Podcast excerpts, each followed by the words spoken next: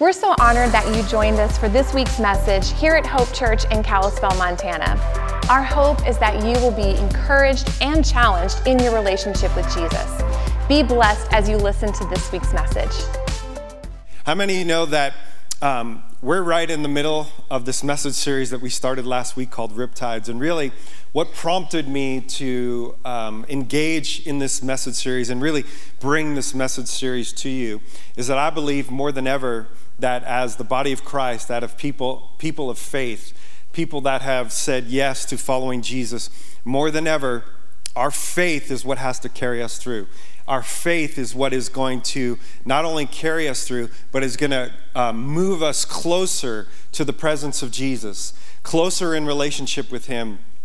And any time that you engage in taking steps of faith and starting to move closer to Jesus, start believing for the greater things in God's word, the things that have been prophesied over your life, the things that deep inside you believed and have believed for years, but maybe haven't seen the manifestation of those beliefs in the things that you've prayed for, that you've believed for, and that you have faith for, but you haven't seen manifested yet. Anytime that you purposely and intentionally engage moving closer to God, pursuing Him, and pursuing all that He has for you, you're going to get resistance.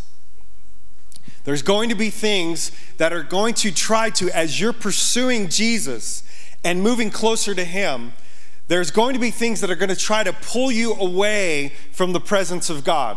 There's going to be things that are going to try to pull you away from stepping out in faith and I think that in the middle of this crazy pandemic and a very real health crisis, probably the greatest weapon that the enemy is trying to use, has used, and is using, and will continue to use in your life and in my life is this thing called fear.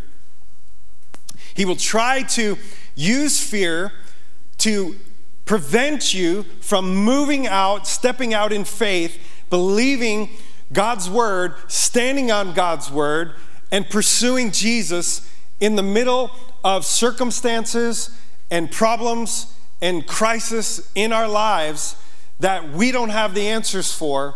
But when we hold on in faith and continue to pursue Jesus in the middle of it, there's something that happens. Breakthrough happens. Supernatural things happen. Miracles are released in our life. And today we're going to look at a, at a story out of Matthew chapter 14 where this man, Peter, who I believe um, was a man of faith, but he also wrestled with fear, he wrestled with doubt.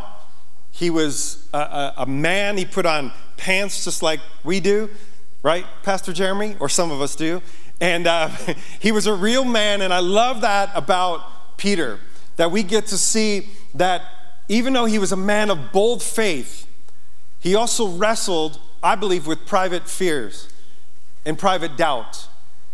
And for oftentimes, if we're going to be honest with each other, that we could be in the middle of a worship service like this and worshiping Jesus and saying amen to the pastor, which, by the way, I give you full permission to do that. Um, thank you, brother. Thanks for helping me out. and even in the middle of that, we can be wrestling with some real doubts and real fears in our life. And today we're going to see probably one of the greatest examples of a man that stepped out of faith into the unknown, believed not only that he could do natural things, but because of the presence of Jesus in his life, that he could step into a, supernatural life of miracles. He watched Jesus do them, he heard Jesus teach about them, and he actually started to believe that maybe, just maybe, he could move in the same power that Jesus was moving in. And so we're going to pick up the story in Matthew chapter 14, verse 22. If you have your Bibles, you can open it up to there. If not, we're going to have it up on the screen for you. The title of this passage is Jesus Walks on the Water. Jesus walks on the water. It says this immediately. Now, let me set up the context of this passage for you. Jesus just got done feeding the, the 5,000 and it was probably more like 17, 18,000 because they only counted men um, back then. So, including women and children, it was probably more like 17, 18,000 people. One of the greatest miracles. Took um, something very little a couple of fish, a couple of pieces of, uh, of bread, and multiplied it and fed thousands upon thousands of people. And now the crowds are starting to believe that maybe this man is the Messiah. Maybe he is the Savior of the world, the one that we've been looking for. They are in awe at the miracle that just happened, and so they start crowding Jesus and, and they start wanting to make him an earthly king. And Jesus, knowing that this is not what he came for to be an earthly king at that time. There's coming a day, praise God, how many of you know that Jesus will return and he will be the King of kings and Lord of lords, and everything will be under subject to him. Everything will come under his reign and his rule. But until then, that wasn't the type of king that Jesus was wanting to, to be or was part of God's plan for him to be. And yet people were, were trying to crown him and make him king. And so this is the context for which now we're going to see and pick up the story in Matthew 14 22. It says this Immediately, Jesus made the disciples get into the boat and go on ahead of him to the other side. Say the other side. You know that God is trying to get you from one place to another. That right now, currently, in your walk of faith, that you are at a certain place in your pursuit of God. But I hope that you're not satisfied with where you are. I don't know about you, but there's been such a stirring in me that I'm not satisfied where I am in my walk with Jesus. There's a hunger, there's a thirst building up inside of my spirit, and I believe in your spirit too that says, I want more. I'm not satisfied. There's a holy dissatisfaction that will rise up within you. Sometimes you don't even know what it is. You just know I'm not satisfied with my current state of spirituality. I'm not satisfied in my soul, and there's a stirring that begins inside the spirit. I believe that stirring is happening right now. I believe it's happening in you, it's happening in me, and this is what's happened. Jesus says, Go to the other side. There's something about going to the other side that there, there was miracles waiting for them on the other side if they could just get there. And he says to them, Go to the other side. While he dismissed the crowd, and after, after he had dismissed them, he went up on a mountainside by himself to pray. And later that evening, that night, he was there alone, and the boat was already a considerable distance from land, buffeted by the waves because the wind was against it. You ever feel like that in your life? You ever feel like when God tells you to do something and you obey it, that it seems like you're just straining at the oars? That man, like, I'm never gonna make it. I'm never gonna get to the other side. I'm never gonna change. My marriage is never going to get better. I'm never gonna defeat this sin. It's never gonna happen. And this is exactly what the enemy of your soul wants you to believe because he knows something very important about the human psyche and how God created you and me is that what we believe tends to come out in our behavior. And he knows that if he could get you deceived and get you to believe a lie, that you'll give up and you'll surrender the truth and eventually let go of the oars and be pulled away and drift away. And it says this shortly before dawn, this is verse 25. Shortly before dawn, Jesus went out to them walking on the lake. And when the disciples saw him walking on the lake, they were terrified and said, It's a ghost, and cried out in fear. But Jesus immediately said to them, I love this. Take courage. It is I. I try to do that sometimes with my family. You know, it doesn't work quite as well. Take courage. It is I, your father. but doesn't seem to work quite as well as it did with Jesus for some reason. I don't know why. And he says this Take courage, it is I. Don't be afraid. Lord, if it's you, Peter replied, tell me to come to you on the water. Wow. Come, he said. It kind of reminds me in Revelation when it said, The Spirit says, Come. The Spirit says, Come. I feel like right now the Holy Spirit is saying, Come, come a little closer, go a little bit deeper with me. I've got things I want to show you. Come to me, all who are weary, tired, and laden, heavy with burdens, and I'll give you rest for your soul. Man, there's so many people that are tired right now, so many people that need hope right now, so many people that need peace right now, so many people that need joy right now, and the answer's all in Jesus if we would just come to Him. It says this Then Peter got down out of the boat, walked on the water, and came toward, came toward Jesus. But when he saw the wind, he was afraid and beginning to sink, cried out, Lord, save me. It was probably a lot louder than that. Immediately, Jesus reached out his hand and caught him. You of little faith, he said, why did you doubt? And when he, they climbed into the boat, the wind died down. And then those who were in the boat worshiped him, saying, Truly, you are the Son of God. Truly, you are the Son of God. Would you pray with me? Father God, I thank you for your word this morning. I thank you for your word that challenges us, that convicts us. God, I thank you that there's so much life in your word. God, I pray today that as we read your word, as we contemplate your word, as we meditate on your word, as I preach your word, God, that your word would, would permeate everything inside of us. God, even David said that I've hidden your word in my heart so that I would not sin against you. God, there's something about your word getting deep inside of us that changes us, that transforms us. God, I pray today that your word, it wouldn't be just a good message. I prayed like the Apostle Paul prayed. God, that it would be more than words, that it would be power. I pray that it would be power to change lives. God, let your word change lives today.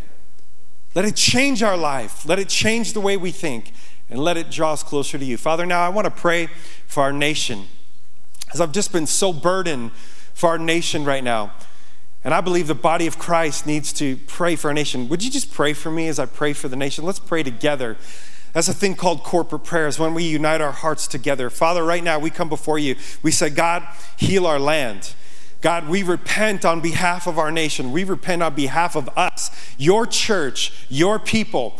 God, that we have let down our guard, that we have maybe even worshiped church more than we've worshiped you and be led by you and take your mandate to go into all the world and to preach the gospel, the good news to a lost and dying and hopeless world. God, I pray that you would revive our hearts let it begin in the church, God, that it would go out into all the world. Right now, we need it more than ever. So, Father, I pray that revival would sweep over this nation once again. God, would you do it like you did it before? We sang it, God. God, send revival. Send it now, God. We need it now. Do it like you did it before in the days of Azusa Street, in Brownsville, in Toronto. God, in the Jesus movement. God, you did it before. You can do it again. We pray that it would begin with us right here, right now. Little Hope Church in Little Kalispell, Montana, in the Flathead Valley, spread throughout Montana like a spiritual wildfire that would sweep across this nation. In Jesus' mighty name. And everyone said, Amen, amen, amen. amen. The title of my message to you is called My Whirlpool Mind. my Whirlpool Mind. Now, I don't know how many of you ever spent a lot of time on the river or the sea. I think in rivers they call a whirlpool an eddy. Is that right for all you rafters out there? And I, there's been times where I've been rafting or I've been floating down the river in a tube and I haven't been really paying attention. And before you know it, I get caught up in one of these eddies or a whirlpool, and everybody else is floating by, enjoying life, having a good time, and I realize I'm not going anywhere. And I look around, and the water is swirling, and it's keeping me stuck in a certain spot. I believe for many of us, our minds, the way we think, the strongholds that can um, happen as we fall into patterns of thinking which you understand that everything begins in the mind. I was thinking about, um, we have, my wife and I have five children, and I've had a, a front row seat to watch all five of them be birthed. And, um, and it's inter- interesting to me that physically, naturally, when a baby's being born, the proper way for a baby to be birthed is head first. I believe that there's something spiritually significant in that when Jesus said to Nicodemus, You must be born again, and he was speaking spiritually. I believe that the same thing it happens spiritually, that when we are born again, we are born with a new spirit. But here's the problem we have an old soul, and we have the flesh. See, you are made up as a tripart being in that you are body, soul, and spirit. Because of sin, the spirit is dead, but your soul and your flesh are alive. And for many of us, we lived many, most of our life living out of our flesh. Your flesh is your five senses um, taste, touch, smell, feel, think, you know, all those. Um, your soul is your mind, your will, and your emotions. Now, when you're born again, the very first thing that needs to change for you to be stepping into the new life that God has for you, now your spirit is reborn. You have the very same spirit that raised Christ from the dead living inside of you. That's an amazing truth. But the reason why most of us don't feel like is because our soul has known and lived in patterns of living according to the ways of the world, according to the ways of our flesh. We followed our flesh, we followed our natural man, our natural instincts, our, our self, basically apart from God. And now, this salvation experience, this is why one of the Greek words for salvation is the word sozo. The word sozo, I believe, gives us a more complete picture of, in our Western civilized, Americanized mindset of what salvation is, where we raise a hand in a service and we say yes to Jesus, that now we're born again. But born, being born again is a birthing process where you are born of the Spirit but now you're an infant. You don't know how to talk, you don't know how to walk in the very new spirit that is now alive in you. And it begins this process, and the process begins in the mind. It begins in the discipleship and the changing of the way we think and really unwinding what we've known and how we've lived for years and relearning how to live, how to think in the way that God, in, in God's truth, and in the life that He has for us. And this is where most of us get stuck in a whirlpool. I believe, now let me give you a def- definition of what a whirlpool is. Look at this. A whirlpool is a body of rotating water produced by opposing currents or a current running into an obstacle. I'm gonna say that again and I'm gonna let it sink in because this is really good. A whirlpool is a body of rotating water produced by opposing currents or a current running into an obstacle. This is where most of us get stuck in our walk with Christ. Just like Peter, as he began to, and you'll notice this in your life. Anytime you begin to believe for the more that God has for you, and Jesus is calling you to come in deeper with Him, like I preached last week, and you actually take steps of faith to move closer to Him, the very first thing that is going to come at you, you're going to get buffeted by the waves. That word buffeted means tormented, pressed against, come against you. There are going to be, and the first thing that is going to come against you is your mind, are your thoughts. You're going to get bombarded with things like, you can't do that. Nobody's ever walked on water, Peter. What are you thinking? You're crazy. Get back in the boat. You can't do this. I'm, I'm guessing with every step that Peter took towards Jesus, his eyes are fixed on Jesus and he's looking at Jesus. And as long as he kept his eyes focused on his Savior, focused on the miracle maker, focused on the author and finisher of our faith, focused on the one who brings life, focused on the one who opened blind eyes and unstopped deaf ears, focused on the one who, at the very touch of the hem of his garment, stopped the bleeding of life from going out. This is the man who, as long as he had his eyes fixed on Jesus and he had his faith in him, he was good. But the moment, the moment that he saw the wind, watch this. It says this If you pull up that scripture, I think in verse 25, or what is it? Pull it up for me. It says that when he saw the wind, no, wrong one. When he saw the wind and he became afraid. Come on, I had it right in there. When he saw the wind and he became afraid, he began to sink. This is Peter's whirlpool mind. Look, he stepped out in faith, and as soon as he began to step out in faith, he saw the wind. Now, I thought this was so interesting. How do you see wind? In fact, Jesus even said when he was talking to Nicodemus about being born again, he says, Nobody, nobody sees the wind.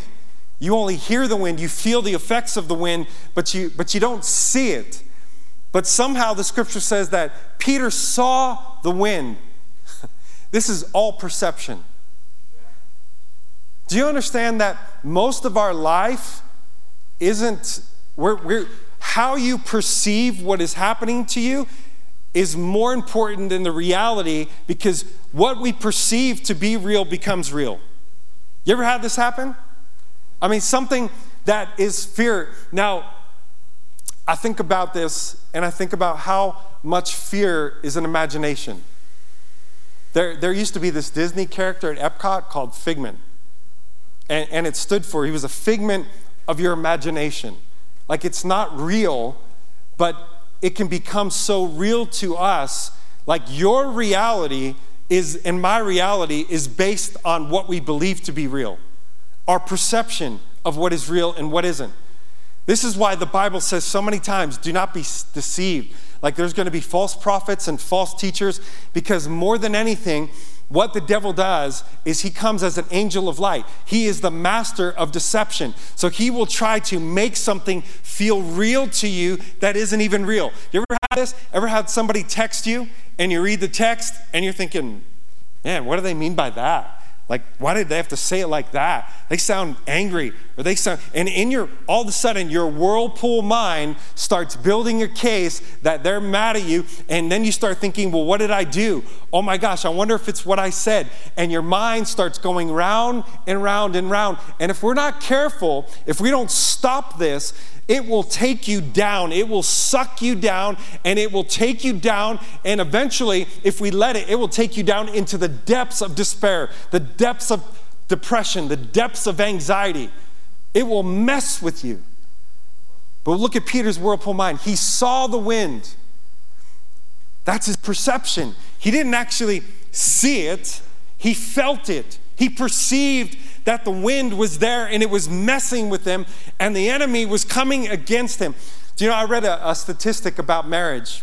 Gary Smalley, who's a, a, a Christian guru in marriage, in marriage counseling, said that most marriages that have problems that he's counseled them, they're 80% good, 20% bad.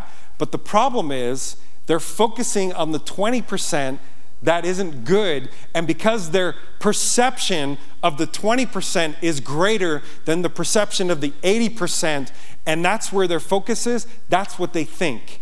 And because that's what they think, that's how they feel. See, this is part of your soul. This is why the soul needs to get regenerated. This is why the soul needs to get renewed because the soul is the seat of your mind, your will, and your emotions. And God made your brain to be the command center, the control center for your emotions, not the other way around. Most of us, we're more led by our emotions than our brain, what we know.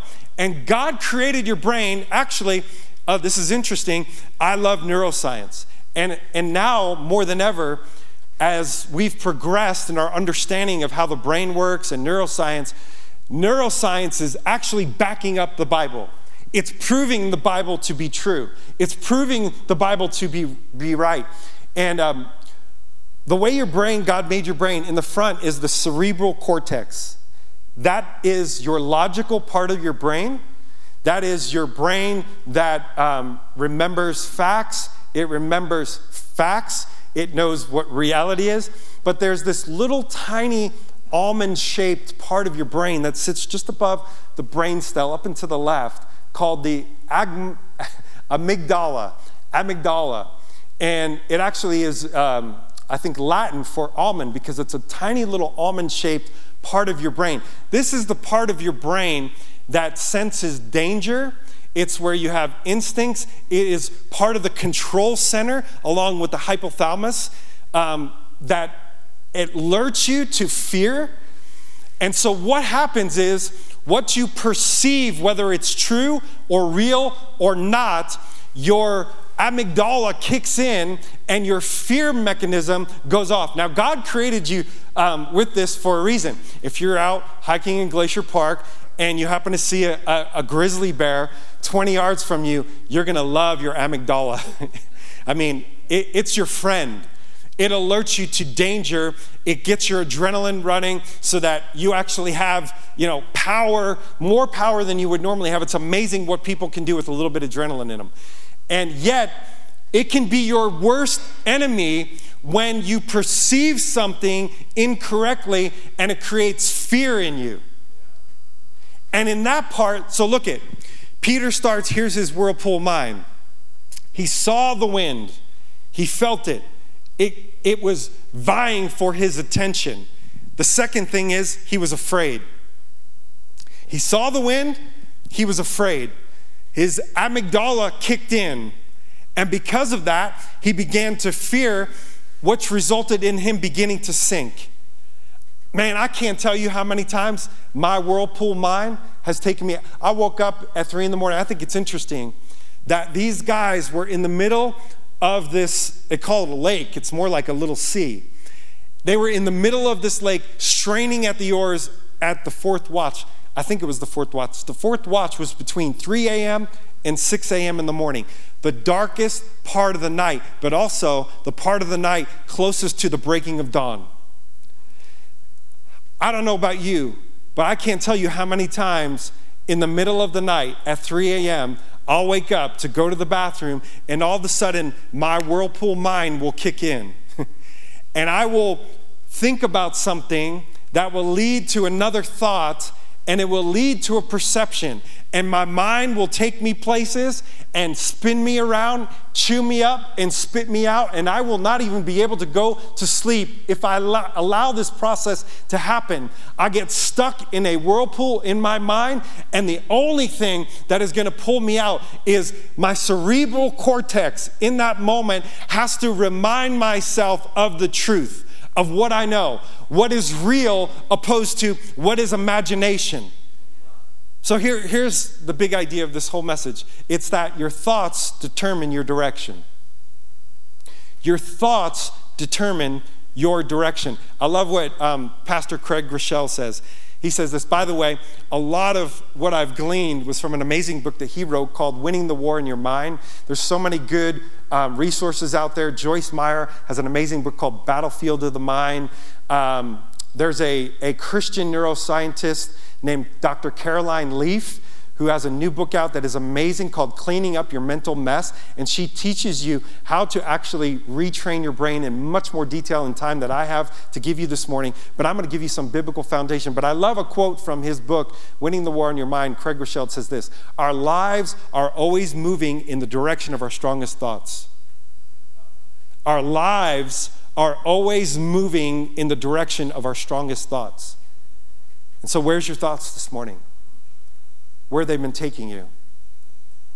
Now, we can win. This is a war. This is where the battle begins.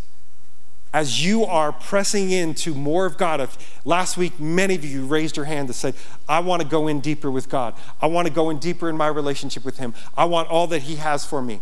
This is why um, even Elijah, when you look at the great prophet Elijah, there's a moment in, in Elijah's um, life as a prophet of God where he has arguably the greatest victory in his whole prophetic career, if you will, or, or, or uh, in his, you know, being used by God, where he has this do, uh, do off or, or whatever. Um, he has this God off with the gods of Baal and the prophets of Baal. And and they they sacrifice they make a deal they said we're going to see whose god is really real and even elijah says if god is god then worship him but if baal is your god then you worship him and they have this god off and they put sacrifices on the altar. Baal, the prophets of Baal did first, and the fire doesn't come down and consume it. They chant, they cut each other, do doing all this stuff, and nothing happens. Then Elijah gets his sacrifice ready, and in the middle of it, God even tells him, We're going to make this even better. We're going to pour water over the top to make this even more evident that I am in this. I am the one and only true God. And fire comes down and consumes all of it, even evaporates the water that was poured on there. And, and immediately Elijah has uh, orders all the prophets of Baal to be killed. Now, this is arguably his greatest victory in his life. He's on a spiritual high. And then the queen, Jezebel, this wicked queen, says, Boy, I'm gonna kill you. Watch out when a woman says that. That will make a man run anytime. And and Elijah, all of a sudden, this great hero of the faith, this prophet of God that just saw this amazing miracle happen, all of a sudden, he gets fearful. And he starts trusting. See, Here's the problem Peter started believing and trusting more in the waves than he did in the word. Do you know that Jesus, it says in John 1, that in the beginning was the Word, and the Word was with God, and the Word was God.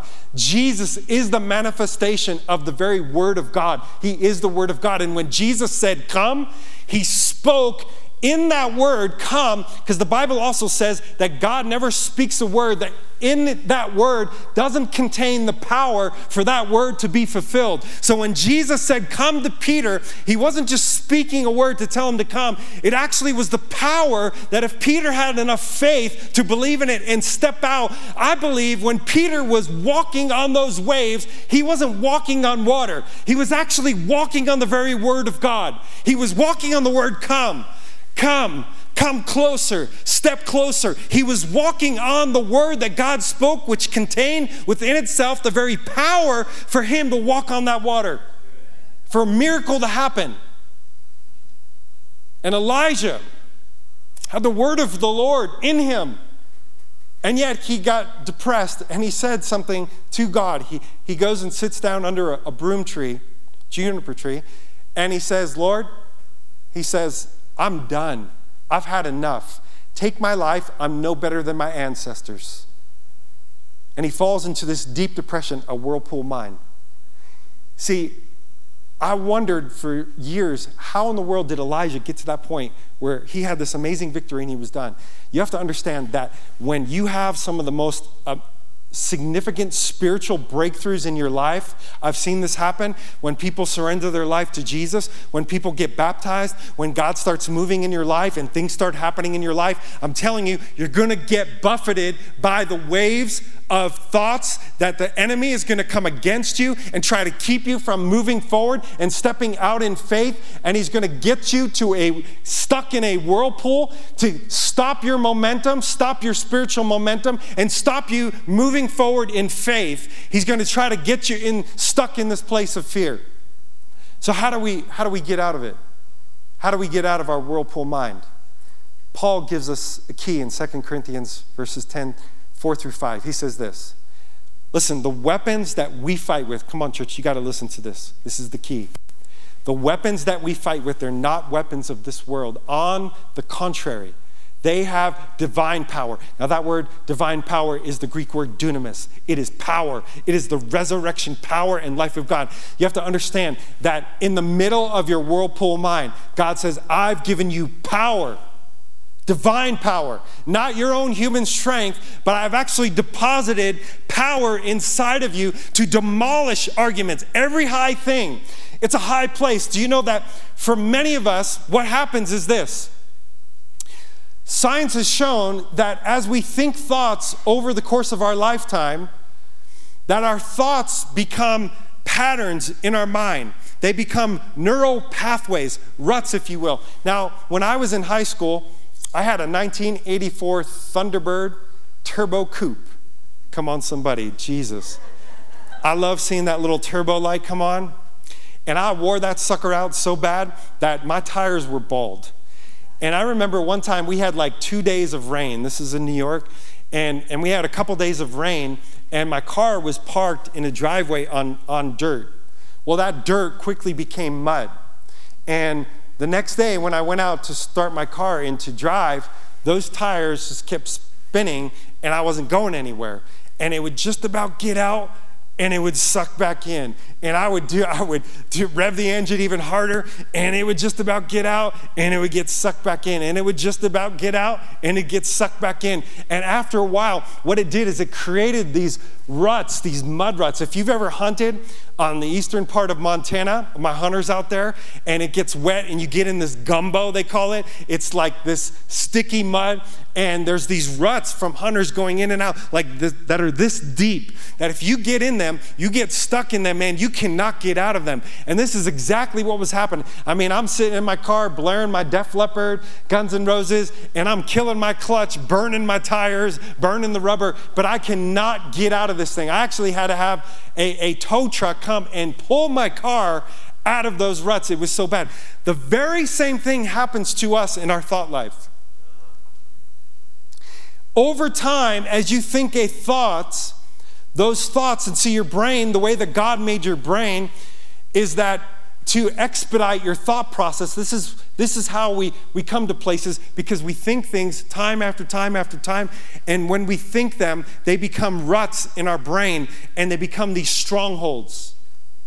A stronghold is a circular fortress that either protects you or keeps you in a prison.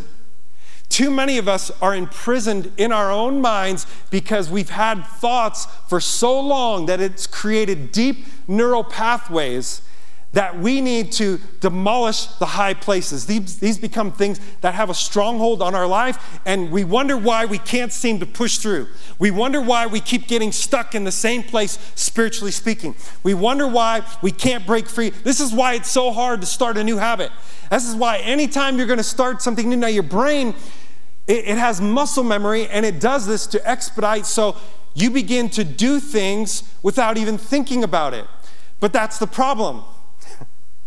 we do things over time without even thinking about it, and we get used to thinking a certain way and we don't even realize it. So, the first way that we begin to break free of these strongholds is you need to think about what you're thinking about. And you're going to have to be really intentional about this. I've begun this process as, God, as this word has got into me. I've realized that there's some areas in my life that I'm not thinking right. I realize that there's some ruts in the way that I've been thinking that are leading to my behavior or thinking or perceiving life a certain way, that God needs to break down those ruts. He needs to fill them in with His word and His truth. And he, I need to create new neural pathways, new ways of thinking. But it all begins with taking time. So this week, I'm gonna get real practical because this word needs to be practiced in your life. Because if you walk out of here and say, Amen, Pastor, that was a good word, and you take a few notes, but you don't leave here and don't do anything with it, you're gonna be like that man, like James says, that looks in the mirror but forgets who he is. You're gonna hear the truth about who you are here in the Word. You're hearing the Word of God. It's the truth about who you are, your identity. Some of you have been believing lies about yourself for so long, and you wonder why you can't break free. You feel like you're stuck, you're going around the mountain. Look at when you think about when God brought the Israelites out of Egypt, they were stuck wandering around. They were a whirl, in a whirlpool mindset because they couldn't get the mindset of Egypt out of them and embrace the new way of thinking that God was trying to usher them in into the promises that He had for them in the promised land. But they never made it there because they stayed stuck. I don't, I don't want you to be that. Some of you, you're stuck in your marriages. You're stuck in a way of thinking, a way of looking at your spouse. And I believe that the only way to recognize it is for you to ask the Holy Spirit, and think about what you're thinking about.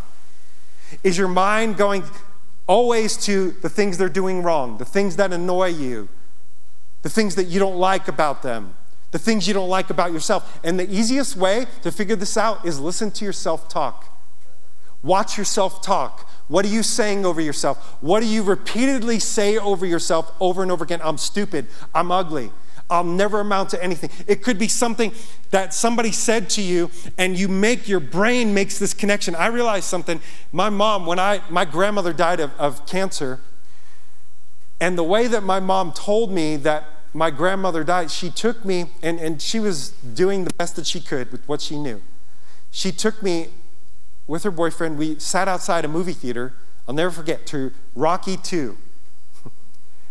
and my mother broke the news. My, my grandmother was like my mother to me. She was raised me. She was like my mother. I was close with her. My mother knew this was going to be devastatingly painful for me. She told me my grandmother died.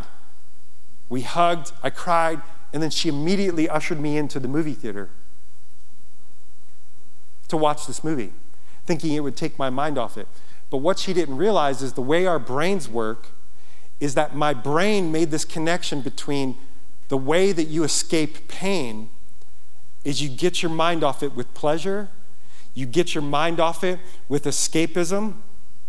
And so this connection happened in my brain at an early age. It created a neural pathway in this connection. This happens oftentimes.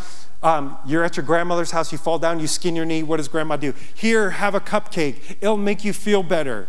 And so for many of us, we fought food addictions over the years and we don't even understand why. But in our brain, we have to break the connection. God showed me by the power of the Holy Spirit that I had this connection at an early age. So, my way of dealing with pain, my default way of dealing with pain would be to escape. Get your mind off it. Don't address it. Don't go to God with it. I need to change my brain to understand that when I'm feeling pain, and all of us do, that you can't ease your pain by escaping it because it comes back. It haunts you. The only thing that you can do with your pain is take it to Jesus. Take it to Him. That's why the second, so uh, think about what you're thinking about. You're going to have to write it down. The second thing is this we need to repent. Do you know what the biblical understanding of repentance is? Repentance simply means to change your mind. It's, I thought one way, I recognize that way of thinking is not biblical, it's not godly, it's not God's thought, so I'm going to change my mind. I recognize it and I say, God, I don't want to think that way anymore. So I repent. Would you forgive me of thinking that way? And would today I commit myself to change my mind and to follow you. I love what one of the theologian Clarke said. He said this It was not the violence of the winds nor the raging of the waves which endangered Peter's life, but his littleness of faith. See, this is where faith comes in. Now, remember what faith is. Faith, Hebrews 11, 1. Now, faith is the what? Substance of things hoped for. It's the evidence of things unseen. See, watch this now. Peter, Jesus said, Come. He hoped that he could walk on water. What was the substance of things hoped for was the Word of God. Now, faith comes by hearing, and hearing by the Word of God. Faith was stirred up in Peter by the Word of God, that he had hope that he could step on that water and he would not sink. And because he placed his faith in Jesus, it was the substance. That word was the, the substance, if you will, under his feet that carried him closer and closer to Jesus. Now, faith is the substance of things hoped for, it's the evidence of things unseen.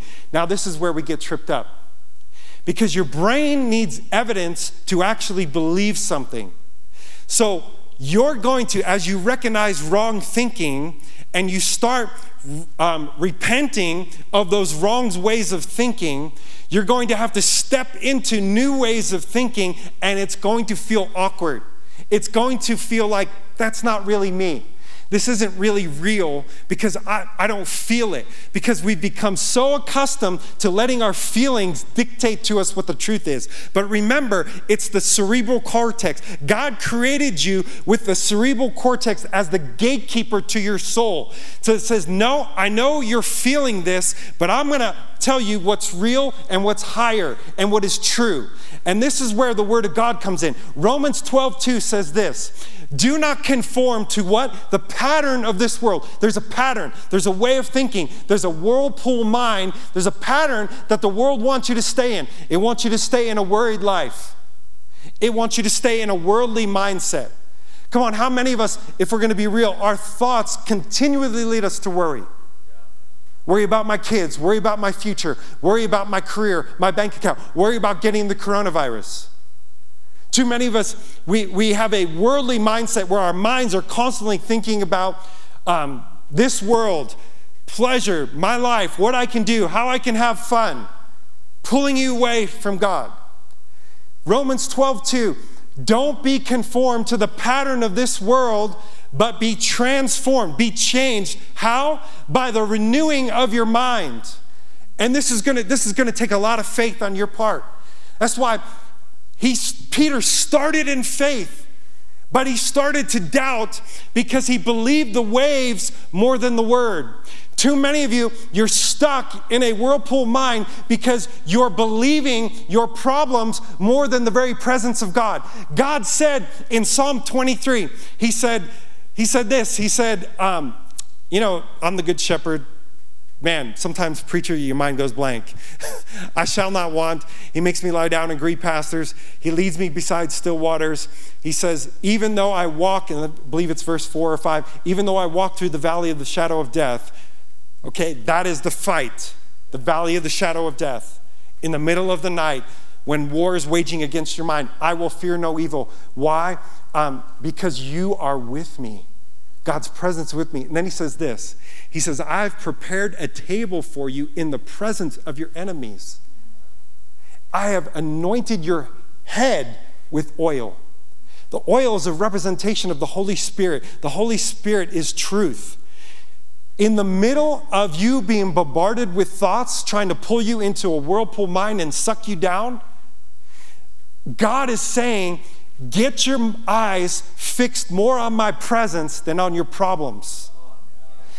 Peter believed more in the waves, more that they were real, more than he could take them down, more than he stayed focused on the presence of Jesus, on the Word of God that the Word of God was bigger. Some of you need to be reminded today that the Word of God is bigger than your problems. It's bigger than your circumstances. It's bigger than what you're going through right now. It's bigger than your addiction. It's bigger than your depression. It's bigger than your anxiety. It's bigger than the secret sin that is pulling against you, trying to pull you away from God. And God is saying, Come. Don't be conformed to the pattern of this world, but be renewed, but be changed, be transformed by the renewing of your mind. Listen, this is how some of us say, I don't know what God's will is for my life. But it says, when this process, you allow this process to happen, then you will know the good, the pleasing, and perfect will of God. The only way to do this is the last part is to renew your mind with the truth. This is why the Word of God is so important, you guys.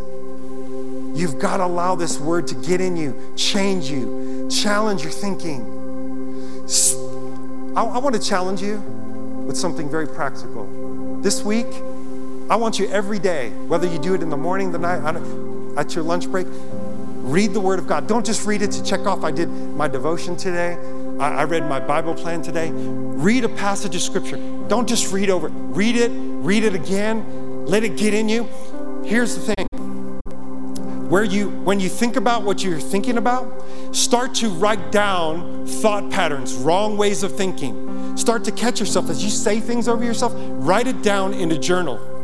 And then i want you to take that thing and i want you to find scripture that tell the truth. You see the enemy will try to get lies in you about who you are what you can and what you can't do. The enemy was coming against peter. Who do you think you are? You're not jesus. You can't walk on water you're not going to see a miracle in your life. Just like the enemy is coming at you right now. You're not going to see a miracle in your marriage. You're not going to see a miracle in your finances. You're not going to see a miracle in the people around you that you've been praying and believing for, that have faith in you, that God can use you. You're too young. You're too old. You don't know enough Bible. You haven't been to seminary. You name it going to come at you, buffet you with lie after lie after lie, and you need to find the truth. I, you notice something that the enemy came at Peter more than any other apostle because he realized the potential that lied within Peter. Jesus said himself, Peter, the enemy, the devil, the adversary, the one who come against you has asked to sift you like wheat, but I have prayed for you, Peter.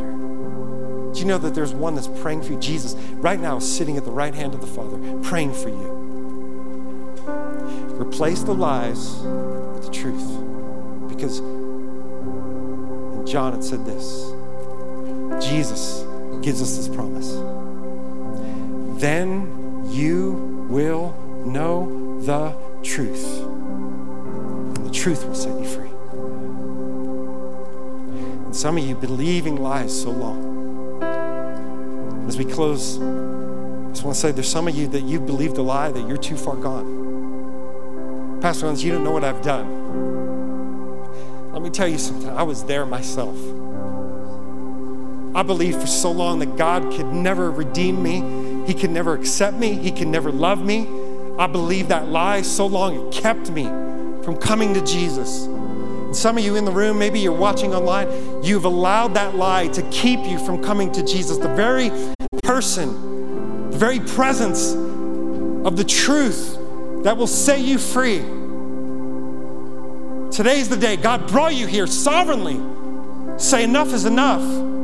Enough of the whirlpool mind that's dragging you down into the pit of anxiety and depression, maybe even suicidal thoughts.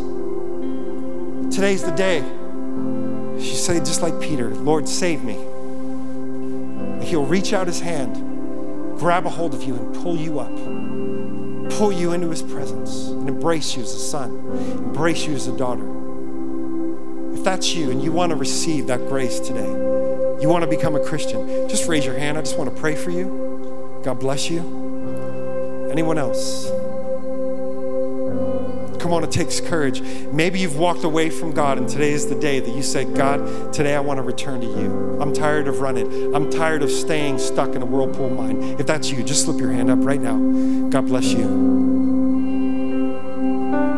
God bless you. Now, I want to ask you a question. How many of you would say, Yes, Pastor Lance, I'm surrendered to Jesus, but I'm stuck? My mind keeps pulling me away from the things of God. And today I want to break through. I want to break through. I want to pull down those strongholds. If that's you, just raise your hand. Come on, be bold. I'm raising my hand with you because the closer you get to God, just like Peter, the more the waves are going to come against you and you got to set your mind eyes like a flint that you're going to stay focused on the presence of God. So right now, Jesus, I pray, Holy Spirit, sweep over this place. Sweep over your people. God, fill them with your very presence. God, as they cry out to you, come on in your heart right now, just say, "Come, Lord Jesus. Save me. God, I need you." Come on, say it, cry it out. Come on, I want you to stand to your feet right now. This isn't something we do passively, this is something we do purposely. God, I'm coming to you. I'm running after you. I'm walking on water. I will not stop. I'm breaking free today. God, I surrender to you. All I have is you. All I want is you, Jesus. Thank you for joining us for this week's message from Hope Church. If you enjoyed this message, you can easily support the ministry of Hope Church at hopechurchmt.com/give. Also follow us on social media at Hope Church MT. Be blessed and have a great week.